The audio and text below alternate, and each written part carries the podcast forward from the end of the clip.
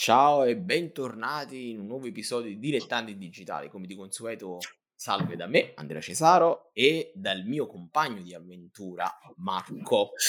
Ciao Andrea, grazie mille, grazie mille anche per avermi riconfermato anche in questa puntata. No, ma ormai sei mio amico di viaggio, quindi queste eh, avventure insieme non... Esatto, esatto. No, no, ma è sempre bello stare qua con te. Questo appuntamento mi piace molto. Quindi, quindi siamo pappa e ciccia. Ormai. Esatto. Esatto, io faccio ciccia considerando la forma fisica. Eh, faccio la pappa. Comunque, oggi ti presento Giorgio Battisti, che fa un lavoro troppo figo nel digitale, mm-hmm. che secondo me poco, pochi conoscono. Benvenuto Giorgio. Buonasera ragazzi, sono contento di essere qua con voi. Io faccio pappa e ciccia insieme. Questo accento strano, molto interessante. Vediamo, vediamo cosa ci racconta. Giorgio, raccontaci cosa fai di lavoro? Allora ragazzi, io come lavoro in realtà ne faccio vari, sono fumettista, insegnante e illustratore, perciò lavoro quasi a 360 gradi in quelle che sono le arti visive, sia analogiche ma soprattutto digitali. Az, quindi il digitale lo utilizzi proprio come tools, in sì, certo sì, sì, sì. Ah, sì, quasi al 90% del lavoro sì. Sì e ci sono parecchi miti da sfatare eh, riguardo. Ma entriamo già subito nel video. Subito. E sfatiamoli, dai. E sfatiamoli, subito, subito, subito. Qual è il mito che vorresti sfatare? Il primo, vai. Ma il primo, penso il più sentiterno, che sarebbe... Ah, ma quindi fa tutto il computer? E invece no, ovviamente, perché il computer è solo un sostituto della carta e della penna, ma è la mano che si deve muovere per fare ciò che faresti su carta, invece lo fai su schermo. C'è solo un risparmio di risorse, però mh, la ciccia anche in questo caso ce la devi mettere te. Se non sei capace perché Gesù ti ha punito con due mani sinistre, non è che il computer disegnerà al posto tuo, insomma. Sai che devo dire la verità che alla fine questa cosa che hai detto, io sono da quelli, dalla parte di quelli che pensavano che molto faceva il computer, per cui... Ma mi fa Grazie, piacere. mi hai già, tolto un problema, cioè mi... un pensiero che avevo, un retro pensiero che avevo e così Ma abbiamo già... Sono molto contento, in realtà mi fa piacere che tu fossi, diciamo, di questo pensiero proprio perché giustamente eh, siamo talmente assuefatti all'utilizzo di macchinari che facilitano veramente le nostre esistenze, quasi sostituendo determinate azioni al 100%, che anche mh, nel campo del disegno e nell'arte si è mh, pensato che anche nel nostro caso il computer facesse tutto lui.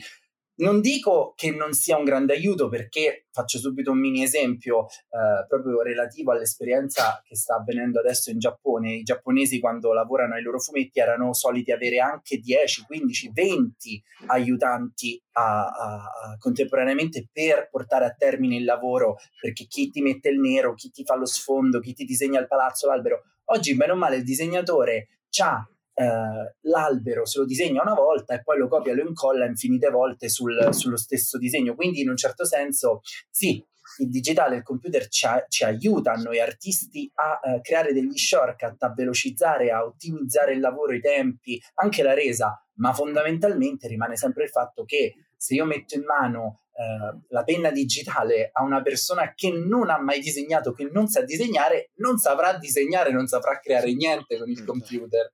Vero. Vero, Perdonami, vero. mi sembra che comunque Disney nel suo processo industriale faceva una cosa del, simile con i lucidi, quindi i lucidi sì. erano sempre gli stessi, venivano riutilizzati analogicamente, però diciamo che il concetto è simile, no?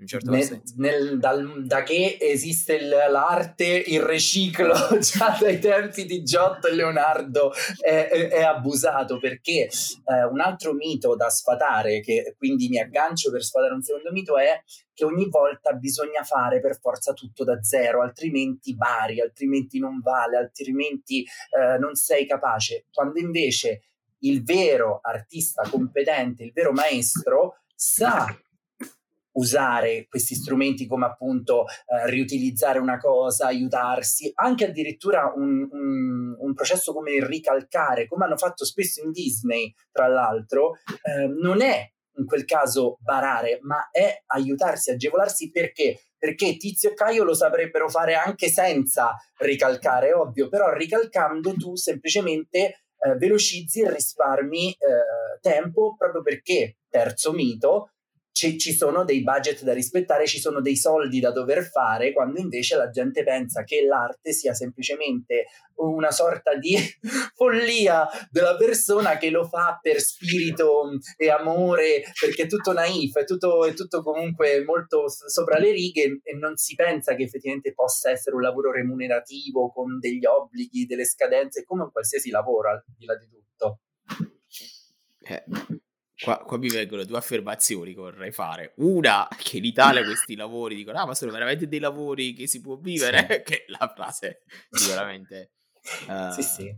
E l'altra, non è, non è, niente di diverso quello che tu dici, secondo me, da un professionista, anche perché un professionista quando arriva in un'azienda si porta un bagaglio di esperienze, per esempio nel nostro settore, eh, anche Marco quando facciamo un nuovo lavoro ci portiamo tanta esperienza fatta nel passato e dei framework che abbiamo costruito, dei documenti che utilizziamo, cioè esatto. sicuramente, quindi vedo molto un'analogia con tutti gli altri lavori.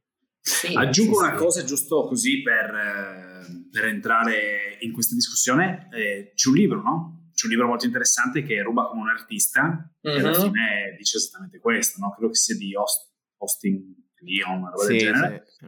che è un libricino alla fine, no? Eh, però alla fine il ragionamento è esattamente questo, cioè nel senso che prendi spunto da tutta una serie di cose che poi l'ha fatto sotto Tarantino, insomma ci sono tutta una serie di personaggi certo. che su questo hanno fatto e fondato la, la propria creatività. E secondo me è molto interessante questo, questo tema. Eh, quindi abbiamo sfattato un bel mito che alla fine effettivamente nulla è così. E il tema del, del digitale del framework è quello, no? In un framework lo adatto lo modello certo. e lo plasmo secondo quello che mi interessa. Eh, fa, ti faccio una domanda, Giorgio.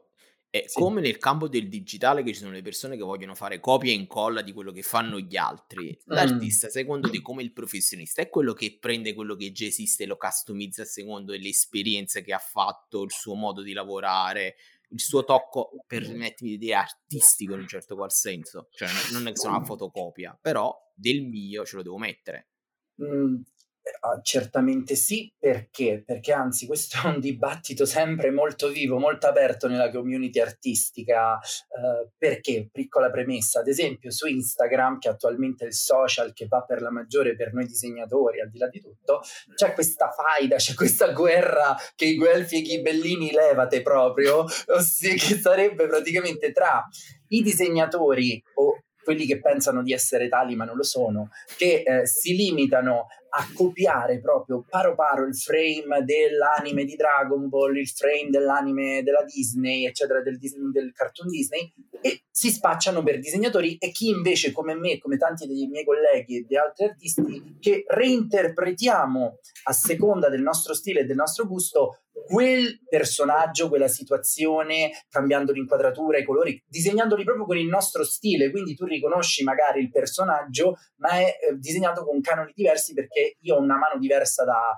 eh, da quella che è mm, la, la, guida stilistica del cartone animato di riferimento. E quindi sì, cioè è ovvio che ogni artista, anzi, come dicevamo prima, ruba costantemente, nutre la propria mente di input a destra e a manca per cercare appunto poi di mettere tutti insieme questi input e in realtà cosa fare? Generare un nuovo modo, un nuovo stile che è sicuramente associabile a ah sì, sì, si vede che tu hai studiato, non saprei, Campbell, hai studiato uh, Obata, però poi è una somma nuova mm. che crea qualcosa di nuovo, perciò sì, è un costante, è un costante veramente reinventare, è un costante appunto rimescolare le carte.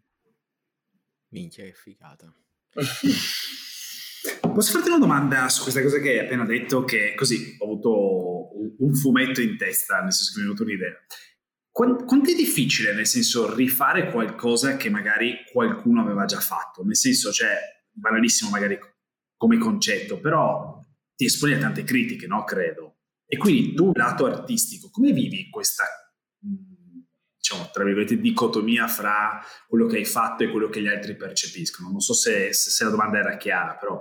Assolutamente sì, e ti dirò che in realtà è più difficile fare cose originali attualmente, perché il pubblico è talmente assuefatto a quelli che sono i, i, prodotti mainstream che finché tu disegni o continui a disegnare, come dicevamo prima, Death Note, Sailor Moon, Dragon Ball, sei un grande, ah che figo, sei meraviglioso, quando tu invece servi qualcosa di tuo, provi a, a, appunto a creare un original character, a fare un'illustrazione che nasce dal tuo gusto, dalla tua mente, non è collegata o riconducibile a nessun brand famoso, vedi proprio calare drasticamente eh, l'apprezzamento, l'attenzione, si prende, ah sì, carino, ah bravo, ah sì, cute, quando invece tu magari ci hai, messo mille volte più sforzo, più anima, ci punti molto di più, perciò in realtà eh, disegnare qualcosa che già è conosciuto è facilissimo perché nel campo artistico vengono definite fan art, appunto, è,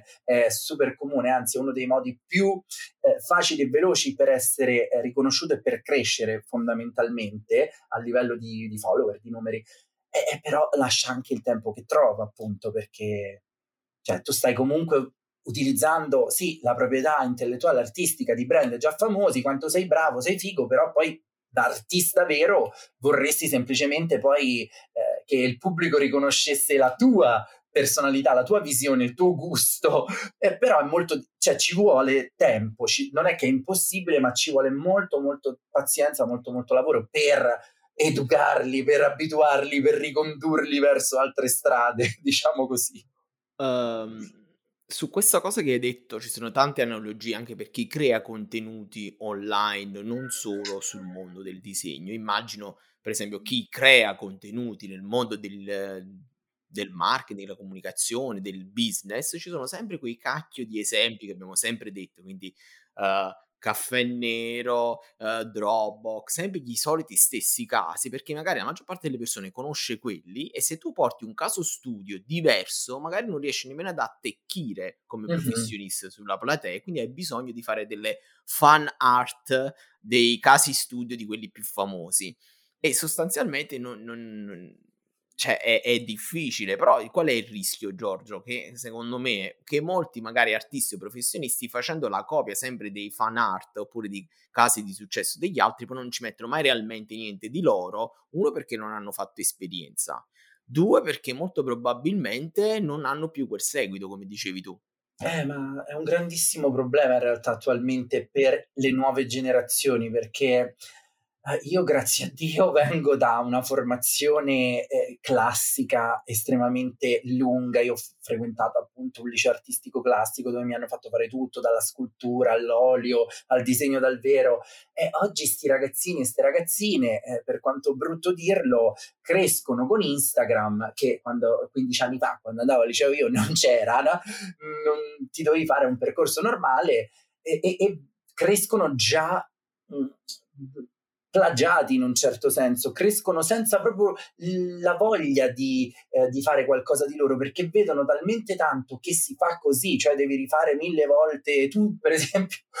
Tutti disegnano la sirenetta, hai rotto con sta sirenetta, cioè de- disegna la tua di sirenetta, proprio reinventala, ma non ridisegnare la solita Ariel della Disney. Purtroppo, eh, invece, non ce l'hanno proprio questo, questo stimolo, lo, lo, lo, si vede proprio perché ormai è, è talmente prassi che è difficile proprio vedere una personalità che, che se ne discosti, purtroppo. Eh sì. Quanto, quanto usi i, i, social per condividere i tuoi contenuti? Ma dipende da quali contenuti, ovviamente. Um, attualmente per il principale tipo di contenuti un po' meno, cioè, mh, sicuramente Instagram, YouTube, uh, Twitter, um, tutti questi social vengono utilizzati quotidianamente, non, non, mento, però attualmente, dato lo stato di cose, data l'età, data la posizione che ho raggiunto, sono molto meno uh, ossessionato, sono molto meno ansioso uh, di, di, diciamo, di utilizzare questi, questi social purtroppo a differenza dei miei, per esempio, studenti che sono costantemente mh, sotto pressione, terrorizzati, eh, spaventati proprio perché, oddio, su Instagram non si cresce più, adesso Instagram è diventata una piattaforma per la condivisione video, dove andiamo noi, come faccio a farmi conoscere, come faccio a farmi vedere? E, e, lì condivido, però non, attualmente non posso effettivamente tanto esprimermi ad, o aiutare proprio perché io li uso ormai in maniera molto easy, ossia quando ho fatto il video, magari per YouTube, sì, condivido il risultato del video su Instagram e buonanotte al secchio, però non c'è più quella, oh mio Dio, devo fare il video e poi devo condividere su Instagram, altrimenti non me ne frega più niente, onestamente. Quindi ci vado molto rilassato.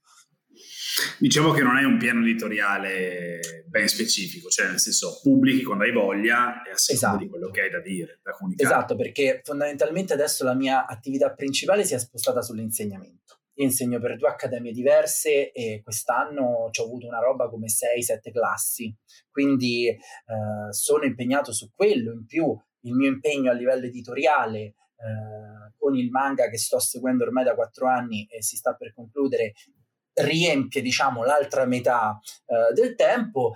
Instagram, YouTube sono molto carini, sono molto divertenti, mi piace utilizzarli, non mento, specialmente YouTube adesso che veramente non ho più ansie, non ho più nessun tipo di aspettativa, ecco, um, lo, lo, uso con piacere, però sì, quando, quando, mi va, come mi va, perché mi va, perché ho qualcosa da dire poi fondamentalmente, perché...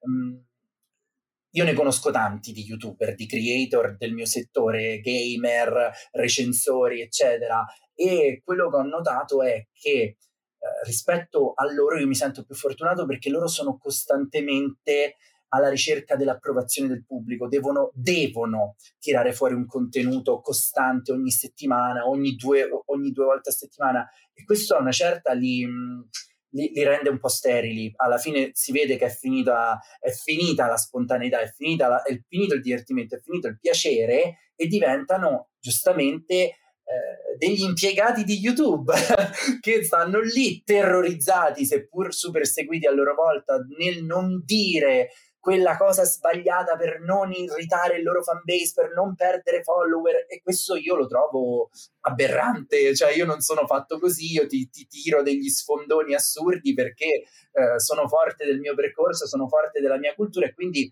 se ti dico che una cosa fa cagare, scusate, io te lo dico e basta, poi tu mi puoi defolloware, mi puoi odiare, però io ti sto dicendo la verità in quel caso, senza filtro, senza tutto questo zucchero, senza tutta questa retorica Disney costante che invece vedo che gli art creator devono per forza avere, perché altrimenti, scusate proprio, devo essere proprio brutale, non sapendo effettivamente non hanno niente di loro, il prodotto non è mai loro, è sempre qualcosa che um, gli viene inviato, devono basarsi su, non è che lo fanno loro, allora devono sempre costantemente eh, appagare o essere mh, mm, politicamente gentili anche quando poi a cena durante le fiere tirano fuori il peggio di loro e, e ne tirano di, di, peste e corna su, su ogni, sul loro pubblico, su, sui collaboratori e lì dici beh meno male che io mi chiamo fuori da, questa, da, questo, da questo circo perché è veramente deprimente onestamente. Quante analogie.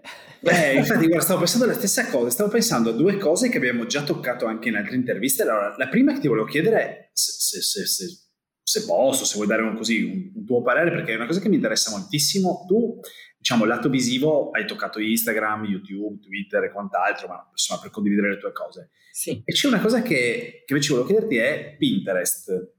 Mm. Come lo vedi? Nel senso, è qualcosina che lato visivo può avere un senso logico oppure è un qualcosa che in Italia non ha ancora quell'acchito forte per il quale è una piattaforma interessante per te.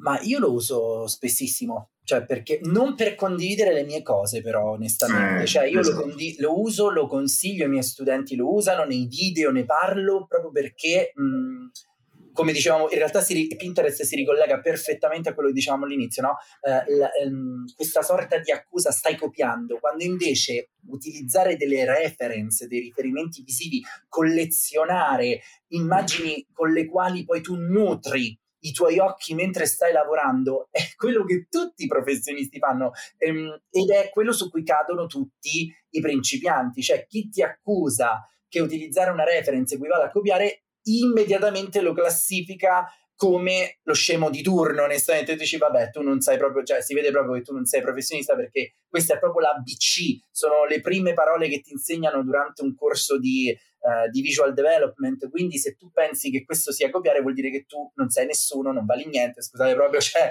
sei proprio um, la, il parvenu praticamente in questo, in questo caso e, um, e, quindi sì, Pinterest io lo utilizzo perché è un'ottima biblioteca visiva, è comodissimo uh, fare, ho condiviso anche le mie cose su Pinterest, però effettivamente citando Modern Family e Claire che ha la sua bacheca con scritto appunto uh, ordine porno, cioè ha tutte le sue cosine, la, le organizzazioni della casa, le foto de, de, del catering, quindi è molto utile per le proprie diciamo collezioni, ma non credo sia utile a noi artisti per pubblicare okay. le nostre opere.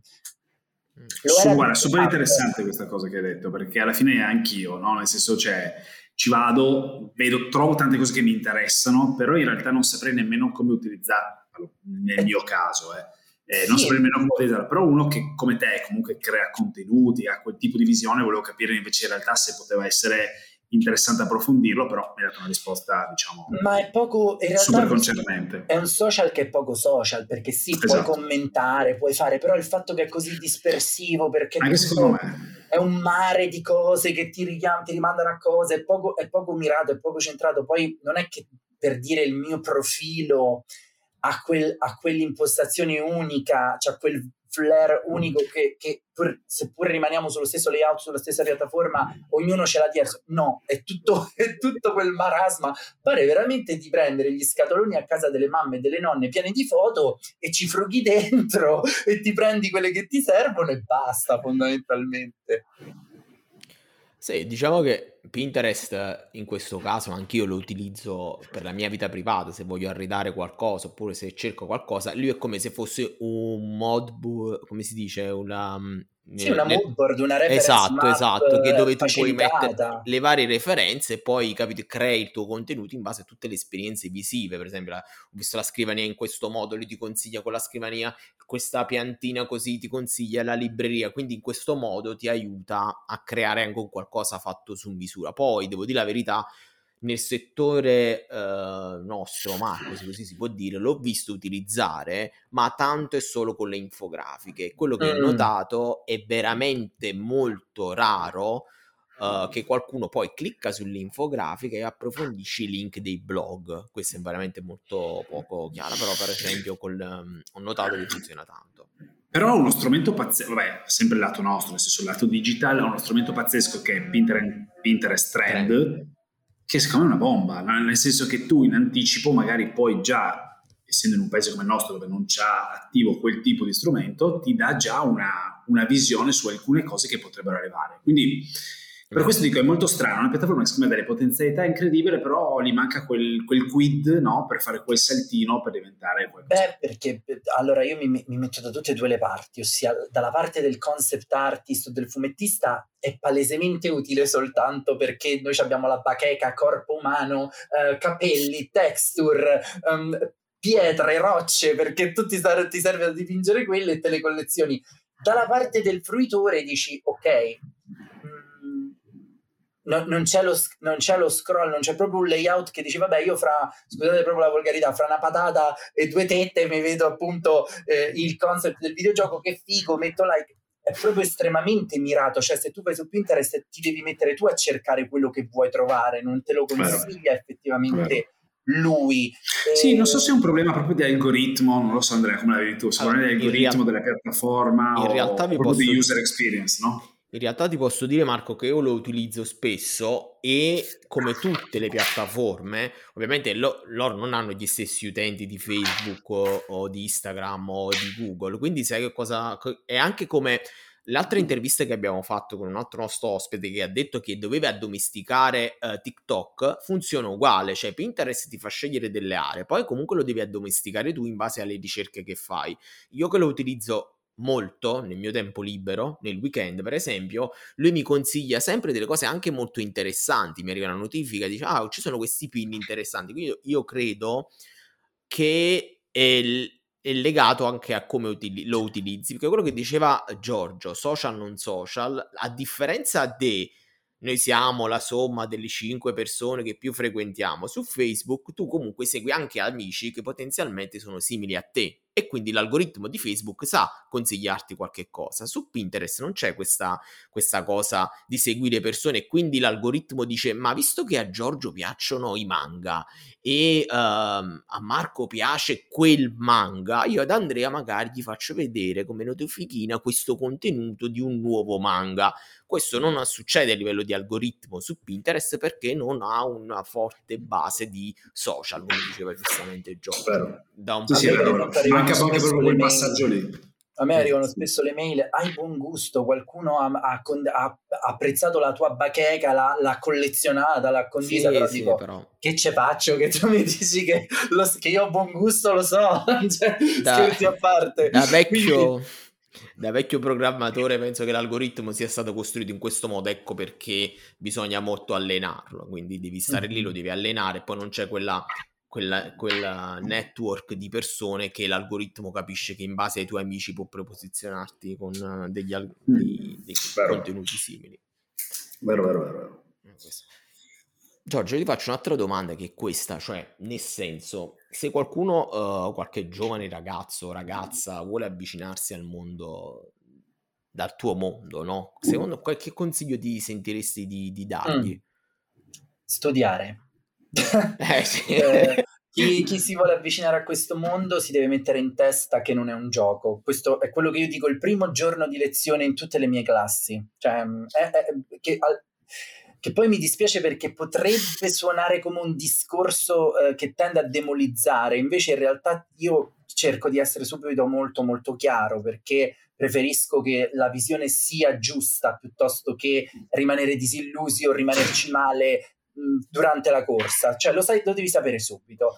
Non è un gioco, non è divertente come sembra, è una cosa molto seria perché eh, non puoi improvvisare, non puoi cazzeggiare nel vero senso della parola, non basta copiare Tizio Caio, come abbiamo detto prima, che, mm, che fanno le, le, altre cose su YouTube o su eh, Instagram, ma devi sviluppare una tua visione. Per sviluppare la tua visione devi avere cultura, devi sapere le cose, devi leggere, eh, devi vedere, ti devi informare, devi sapere tutto di tutto, dalla storia a, alla scienza e se tu ci sta, trovi sfortunatamente eh, tedioso, noioso uno di questi passaggi, sei, parti già svantaggiato.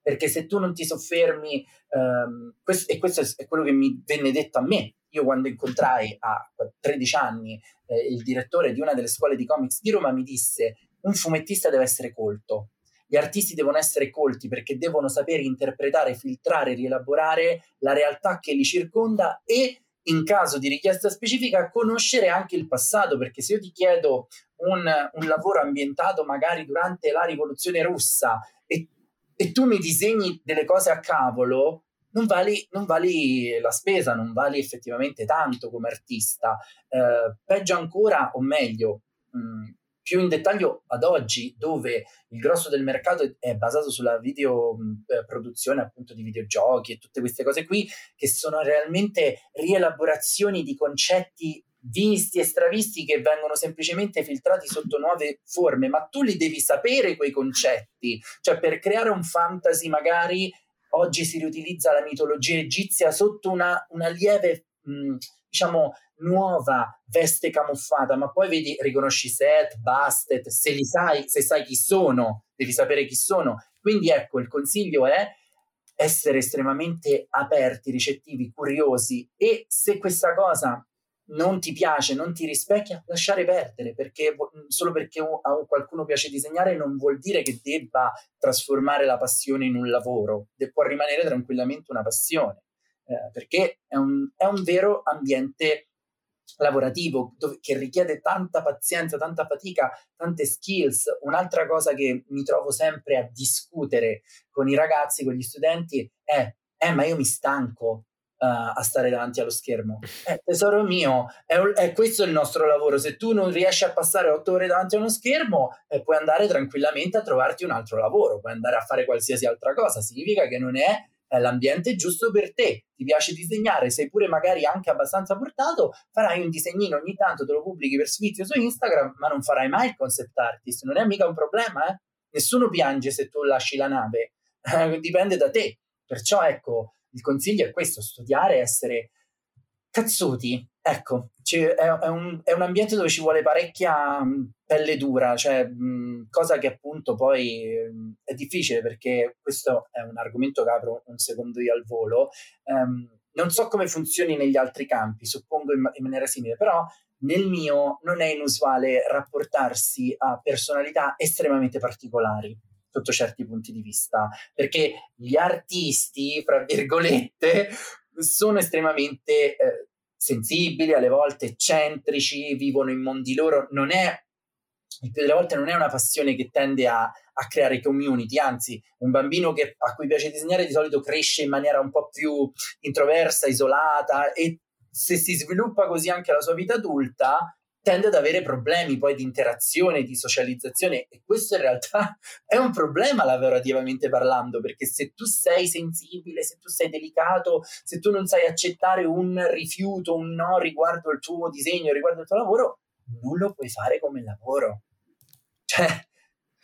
cioè voglio dire solo una cosa, scusa Max, interrompo. Io, quello che tu hai detto, no, mi fa tanto ridere che il ragazzo è stanco davanti al, al monitor, no? Voi sapete com'è morto Bernini? non ricordo però Bernini immagino. era uno scultore se non sbaglio sì. è proprio Bernini lui è sì, morto sì. perché aveva la chest come si chiama questo in italiano? Uh, il petto, gabbia toracica gabbia toracica perché per usare il trapano lui si appoggiava sui trapani quelli manuali per scolpire e è morto perché la, la, la gabbia toracica si è fracassata verso l'interno, capito?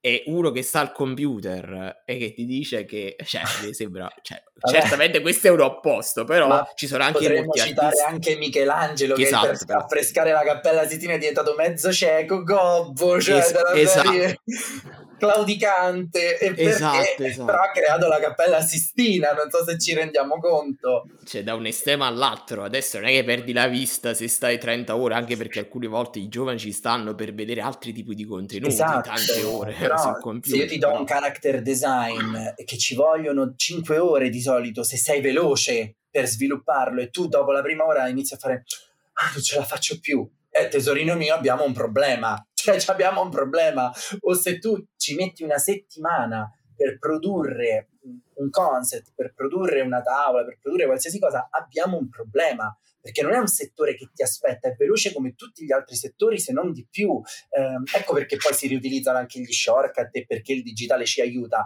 Perciò, se si hanno problematiche di tempistiche, di produzione, di procrastinazione, di svogliatezza, c'è un grosso problema. Mm. C'è un grosso problema.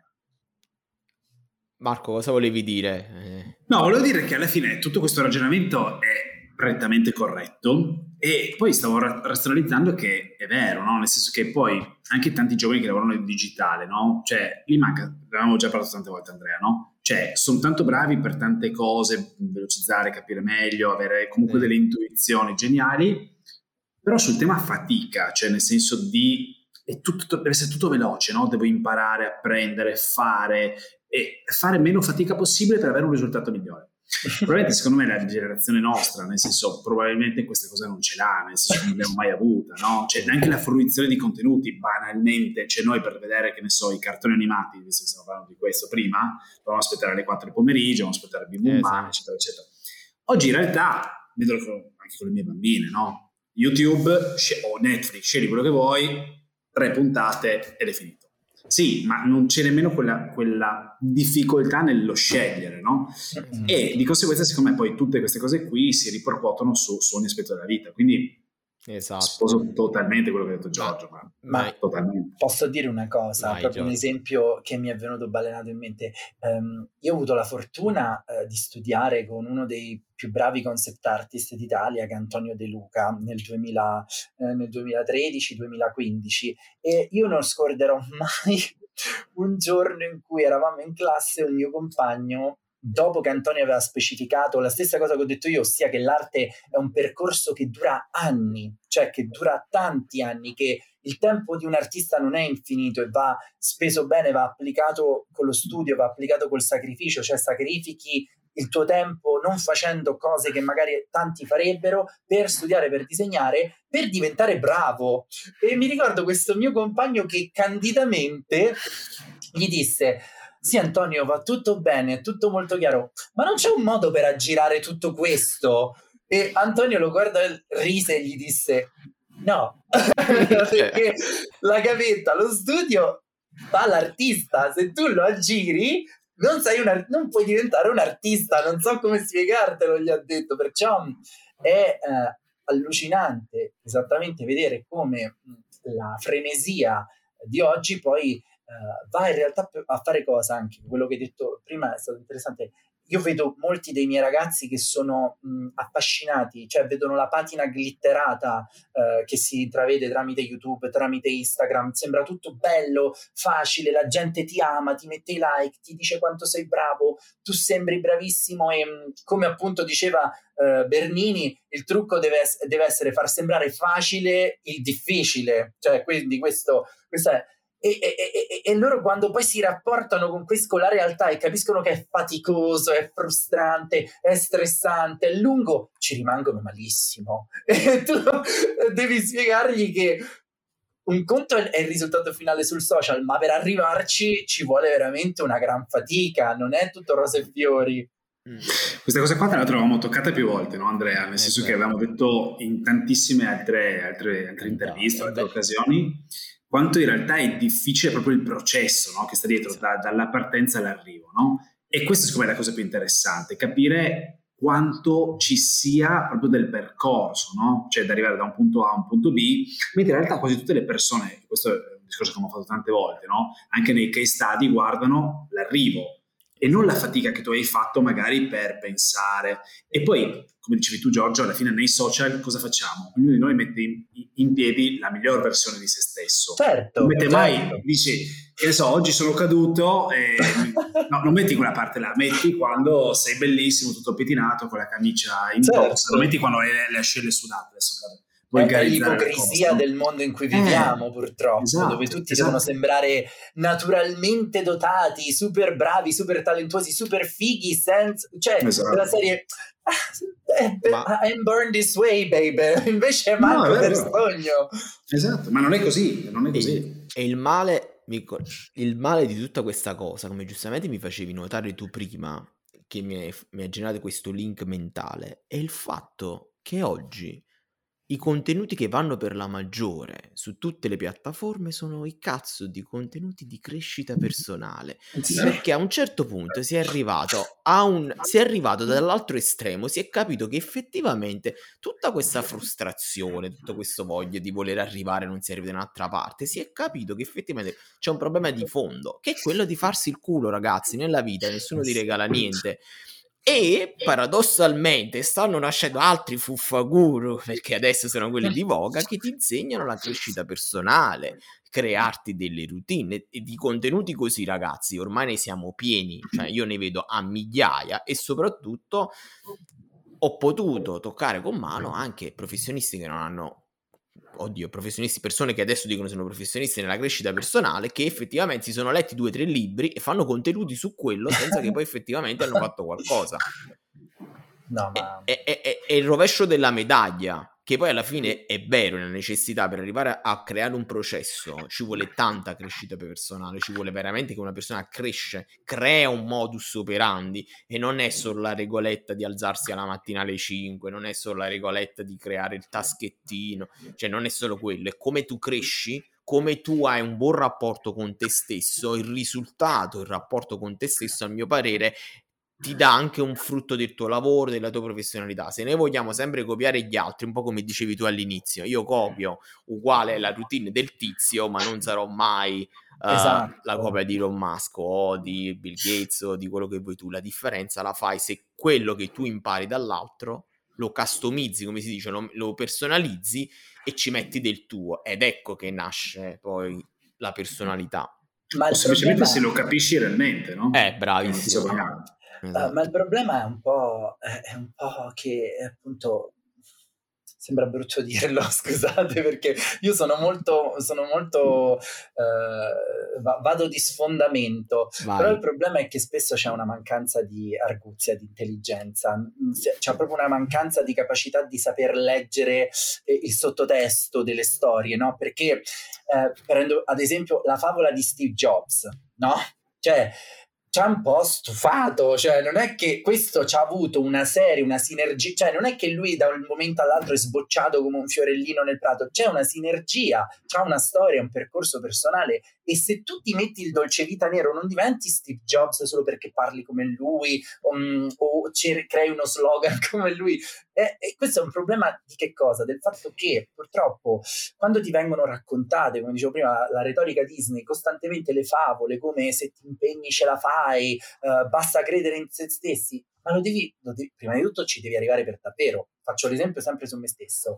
Io vedo sempre questi ragazzi appunto che arrivano e hanno problemi di comunicazione, problemi di applicazione, problemi di autostima, problemi di, di, di, di, mille tipi di problemi. Io nel mio piccolo dico, è anche una fortuna, ci vuole anche una bella botta di culo per fare determinate cose, perché? Perché io a otto anni eh, mi sono interfacciato per la prima volta mh, con quello che era un fumetto, un manga, e a otto anni ho detto molto bene, questo mi hanno spiegato che è un fumetto, c'è gente che disegna questa roba qui per lavoro, per vivere, io ho deciso che farò questo. E avevo otto anni non ho, e non ho mai perso eh, l'obiettivo. E a differenza di tanti ragazzi che eh, si interfacciano con me, io in maniera pure ingenua a guardarmi adesso con gli occhi di me 35enne dico io da bambino di, non avevo proprio dubbi che avrei fatto questo nella vita, non, ma anche da adolescente, al liceo, io non, non, mi sono mai chiesto nemmeno un giorno, oh mio Dio,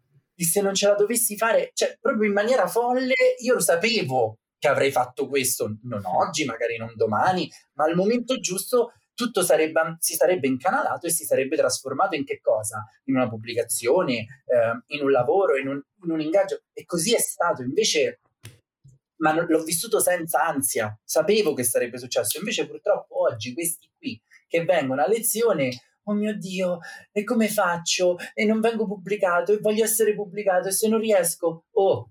Oh, Vabbè, oh. avere il risultato prima del processo. Esatto, prima fai questo, prima fai questo, prima goditi questo momento, sia l'apprendimento, lo studio, eh, il fare, poi dopo arriva. Non non c'è una formula, cioè c'è, ma non è detto che funzioni per tutti e no, non deve no, nemmeno no. funzionare per tutti. Sinceramente, quello che spiego anche agli studenti è, ragazzi, che sembra vera- di nuovo brutto dirlo, ma il fallimento degli altri in un certo senso dà più possibilità a quei pochi che lo vogliono veramente di emergere alla fine, perché ehm, siamo tantissimi, la competizione è enorme. Se tutti bene o male riuscissero, non ci sarebbe lavoro per nessuno. Invece, mh, la scrematura è questa, è come i salmoni che, ri- che risalgono la corrente. Alla fine su 100.000, 100 sono riusciti a, ri- a riprodursi, che poi ne generano migliaia di milioni, però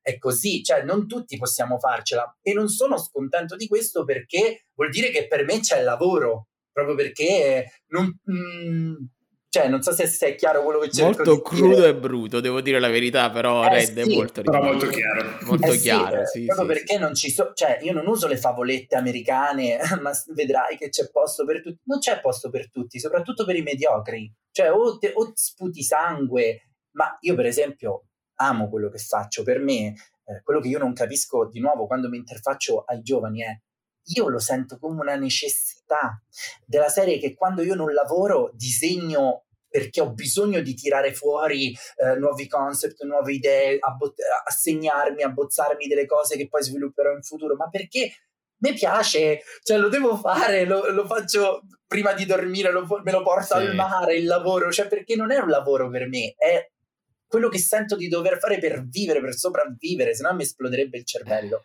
Invece loro lo vivono e lì lo capisci che stanno già sbagliando perché lo vivono come una cosa, eh lo devo fare, è già sbagliato. Perché se già lo sì, sì, possiamo dire fare... che la dicotomia fra passione e dover fare una cosa. Esatto. No? Sì, E se posso fare un parallelismo con il nostro settore e tutti quelli che dicono voglio fare gli imprenditori vedono ah Elon Musk fa questo lo dobbiamo fare anche noi non è la stessa cosa perché quello alla fine cioè tu molti di loro vogliono fare la startup perché si vogliono vestire con la camicetta fare i figli e dire che hanno i miliardi per stappare le bottiglie di champagne, invece magari uno che veramente fa l'imprenditore che ha cambiato veramente perché quello veramente giorno e notte fa quello con passione e dedizione, esatto. ha voglia di copiare la sua morning routine e eh. i suoi passi e cazzi e mazzi, cioè nel senso, cioè quello va avanti come un treno, non se ne fotte esatto, per quello non è, non è una cosa che ci deve, ecco, quando tu non devi pensare a una cosa vuol dire che la cosa funziona, perché se tu ci stai pensando vuol dire che non ti viene naturale, che la devi programmare, la, ti porterà sfatica, stress, perché perché vorresti magari fare altro, e allora già hai capito che non è il caso, non è aria, perché, eh, perché è così. Poi figuriamoci in un lavoro artistico dove conta molto in quel caso mm, il tuo umore, il tuo estro, come, come la, te la vivi veramente la giornata lavorativa, perché poi noi siamo prima del, dello smart working a causa Covid, noi eravamo già alienati e alieni prima degli altri e quando tu ti trovi da solo con te stesso tutto il giorno, se non ce, ce, la fai, se non ci sai fare, se non sei portato, se non c'è veramente un'inclinazione, perché il talento in realtà non esiste, c'è un'inclinazione a qualcosa che poi tu devi alimentare, nutrire, sviluppare, perché il talento non esiste, c'è solo un, un, la scintilla, ma poi il resto viene facendoti veramente il mazzo tanto.